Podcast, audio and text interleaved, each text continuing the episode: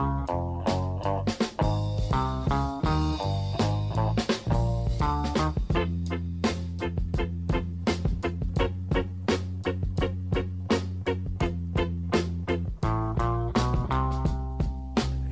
welcome to another episode of the Locked On Tigers Podcast. I am your host, Chris Brown, and it's Thursday, March twenty-eighth, twenty nineteen, and it is a damn holiday, people. It is opening day. This is not a drill. So today, I'm going to preview this afternoon's season opener against the Blue Jays, maybe give you a couple of things to look for in the game, and then because it's the thirty-fifth anniversary of the nineteen eighty-four World Series team, I wanted to bring in my friend Roger, who is the closest thing I know to a legit baseball historian, uh, so we could take a quick look back at how that eighty-four club was built. But before I get into all that, I want to get the housekeeping out of the way, so I want to remind you to download and rate and review these podcasts on any of the various podcasting networks like Apple, Google, Spotify, and of course the new podcasting app Himalaya, and you can tell your smart devices to play Locked On Tigers, and if they really are smart, they'll listen to you. Um, so yeah, it's opening day. This is exciting. It's not opening day Detroit, so it's not that real holiday, but it's still, it's baseball, it's baseball that matters, uh, depending on what you feel about the Tigers team. But it's finally here, and there's no threat of a rainout like there was last year because the Tigers are starting their action in Toronto under the Dome against their old A L East rivals, the Blue Jays. Uh, so this is the first time that they've opened uh, their season against each other since two thousand nine, and I swear I didn't have to look that up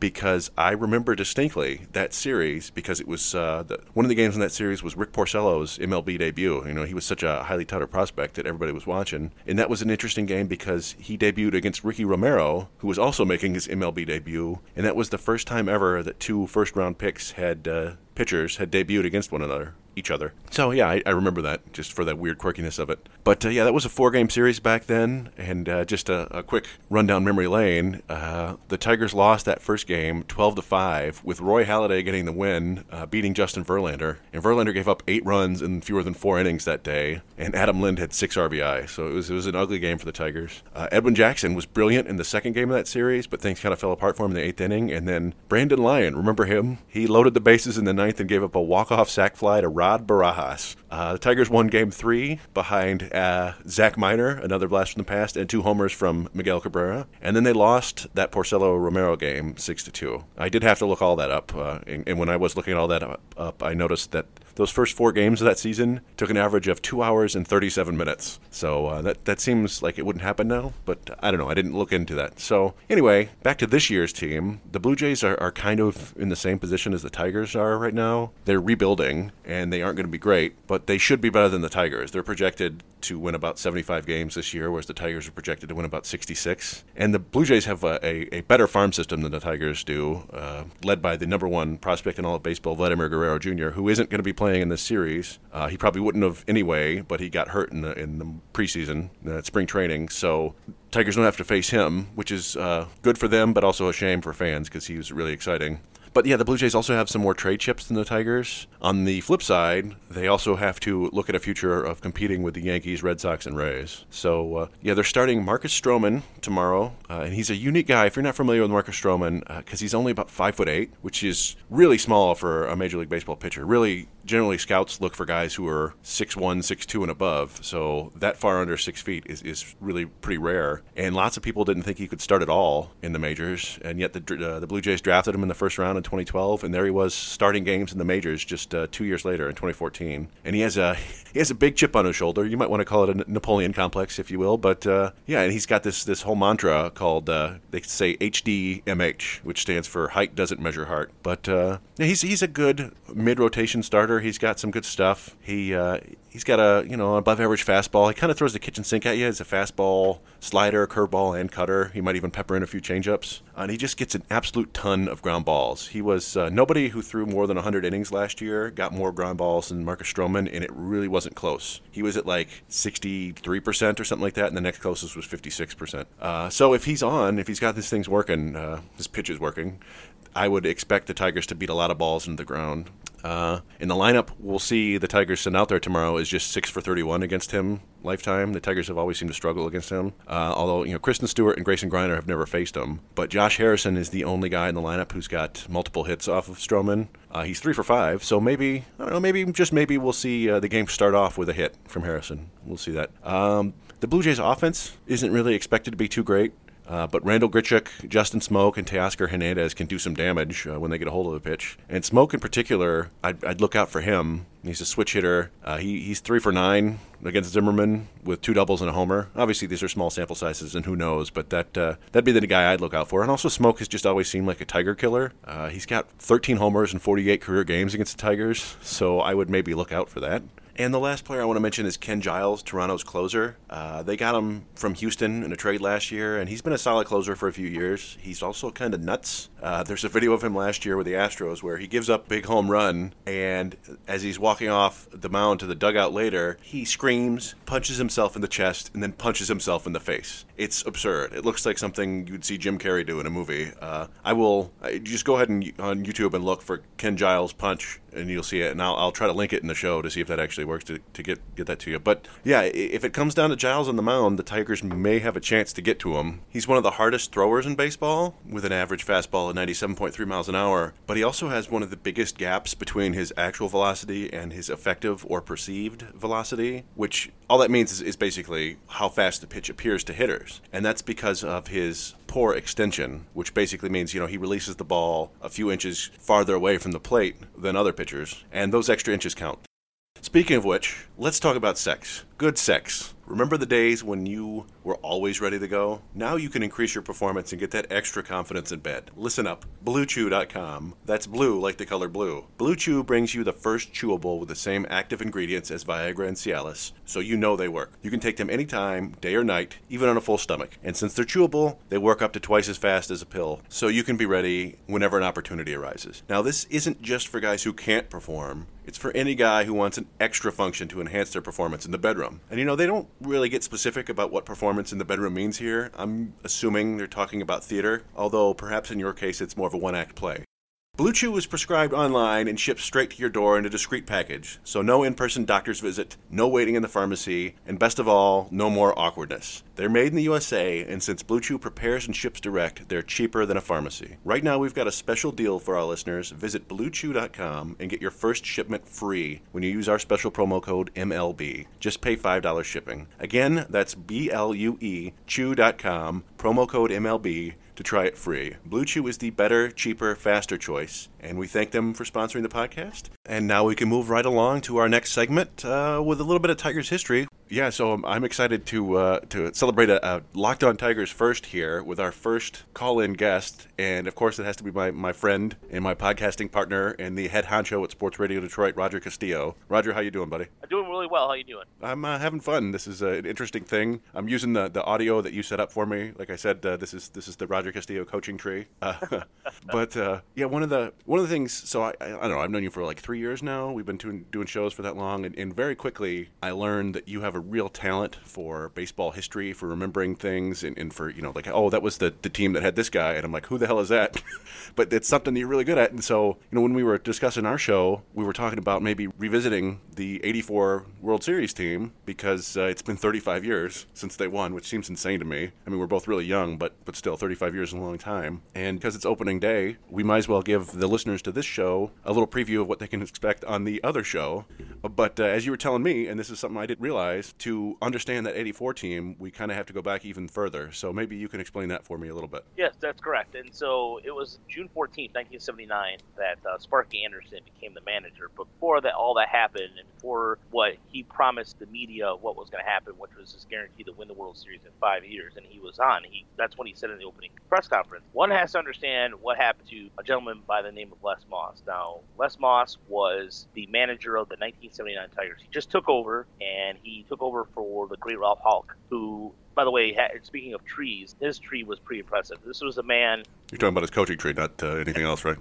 His not, coaching... a, not a Blue Chew joke?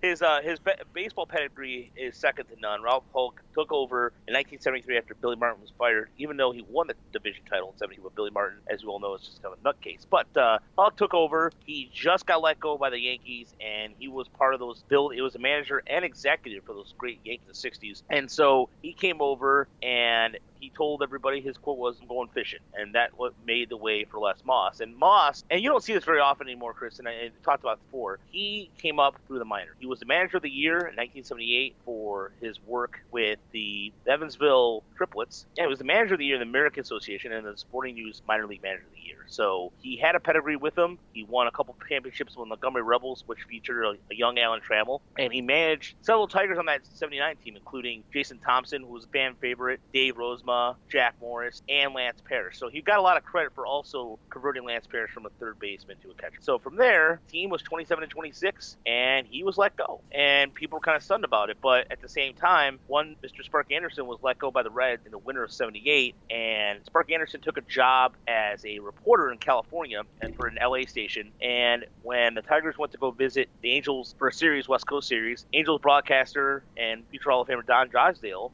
introduced himself to Jim Campbell, or excuse me, to was George Kell. So George Kell and Sparky Anderson met Jim Campbell and Don Drysdale. Then later, Don Drysdale spoke to Sparky, and Sparky said he was having he was going to make a decision in the next ten days. And the decision was, was Chicago. He was going to sign with the Cubs, but didn't let it be known where he was going to go. So the next day, Jim Campbell kept blowing up Sparky, saying, "Hey, gold opportunity," and convinced them. And ironically enough, it was Ralph Houk who told Sparky that you want to be a manager for Jim Campbell. So general manager Jim Campbell, who built those he built those teams, he was a big reason why the eighty-four team won. He built that team himself. That's kind of a cool story that essentially because of Ralph Houk and his story and his wisdom will play a small part in Sparky Anderson being the Tigers manager. Yeah, and so Sparky, he, he took over basically, what, like sixty games into the seventy-nine season? That is correct. Yeah, and I'm, I'm trying to look in here. It looks like they lost his first game, but I don't know if you know that off the top of your head. But yeah, it's it's this is all kind of fascinating to me because it's stuff that I, I probably have a Bless You Boys book lying around here somewhere or something like that. But yeah, I didn't know any of this. I didn't know Sparky was doing T V. I didn't know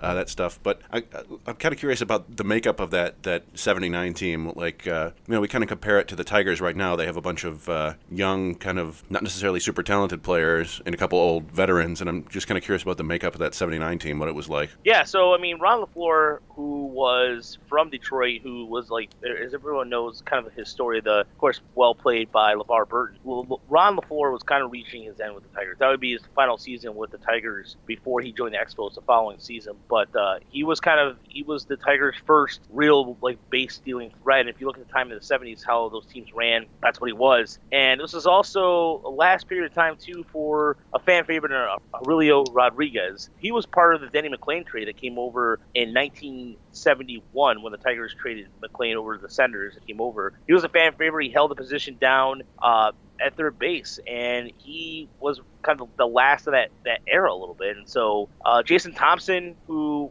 became a, it was a, fa- a fan favorite at the time. You read all the time about that. John Hiller, too. John Hiller was on the sixty-eight team, and this was the last part of that sixty-eight team. He spent one more season with the Tigers in nineteen eighty, but he was, at that point, I believe thirty-six, thirty-seven years old. So this was a team that had that kind of like that. He was the last remnant of that sixty-eight squad to be there. And then, you know, it, it, what's interesting, too, is that it wasn't Jack Morris who was getting all the hype at the time, too. A lot of that hype came behind, beyond, the opening they started for nineteen seventy-nine was Dave Rozema. Rozema mm-hmm. was supposed to be among with Jack Morris and then later Dan Petrie, among with Jack Billingham, supposed to be as part of this great rotation of pitchers. But uh, we all know that Rozema kind of fell off a little bit after that. But Rozema was the opening starter in nineteen seventy-nine before Morris would start that uh, impressive streak. So, uh, again, it was, you know, the beginning of the, the Lou Whitaker. Whitaker and Trammell both played in seventy-eight. But was, what's interesting about the, even like the construction of like uh, Milt Wilcox gets in there too. John Wilgenfuss, which is a, a fan favorite, who be a part of the big part of the eighty, uh, eighty-four run in a sense that he was a sacrificial lamb to get traded to get what would be known as Willie Hernandez. But uh, there's a lot of fan favorites on the squad. It's just that mix of old, but you're starting to see the youth come up right there. And, you know, Alan Trammell being one of the last, if I, could, if I can remember, Chris, few shortstops or infielders that came up from Double A and made an immediate impact for the Tigers. Yeah, I,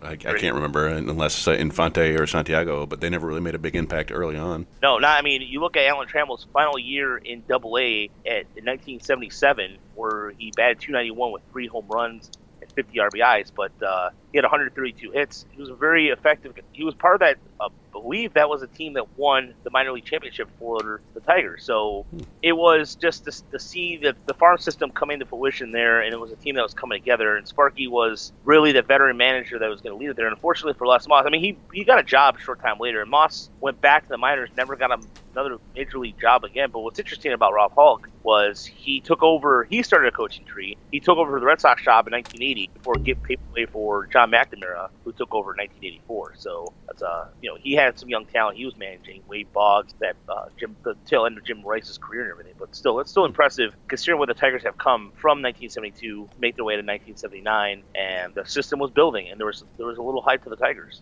Yeah, it's interesting looking at the roster. You see a lot of the names that were there on the eighty-four team. Um, yeah, unfortunately, one of the limitations of doing a fifteen-minute show every day is we can't really get in, uh, into this too deeply. But uh, that's why I wanted to have you on, because uh, in, in Tigers S R D we can, and that's what I you know if people like this. And people happen to li- listen to Locked On uh, uh, and don't listen to Tigers S R D. I just want to point them uh, your way. So, Roger, I appreciate you coming on, being the first guest. Um, you can find Roger at Rogcast eighty-one on Twitter, and of course, Tigers S R D. And is there anything uh, anything else you want to plug, Roger? Any of the other S R D shows? Uh, just really want to just mention, um, if you have a chance, uh, check out our website. Just check out. We have some great content. We have a great soccer podcast, uh, the Set Piece, that I'm pretty proud of. We have the Road Show, uh, which is kind of a pop culture sports show. Really, we just appreciate all the feedback we'll be getting, and you can meet myself and Chris next week at Sinbad's, the Tigers opening day live show next Thursday at starting at ten o'clock. So hopefully we'll see you out there, and we'll have some giveaways. Um, Chris, I really appreciate the time. Yeah, thanks, Roger. Let's do it again. And that is it for the March twenty-eighth episode of Locked On Tigers. It's opening day. I hope you uh, are really excited to watch the, the baseball, even if it's not all that great. It is baseball, and that's better than not baseball. Uh, I remind you to rate and review the show on all the various podcast platforms. And uh, as always, please do contact me with questions or comments or anything like that at locked on tigers at gmail dot com or at LockedOnTigers on Twitter. And yeah, have fun watching the game, and I'll talk to you tomorrow. We'll discuss that game, and that'll be it for the week. So uh, have a good one.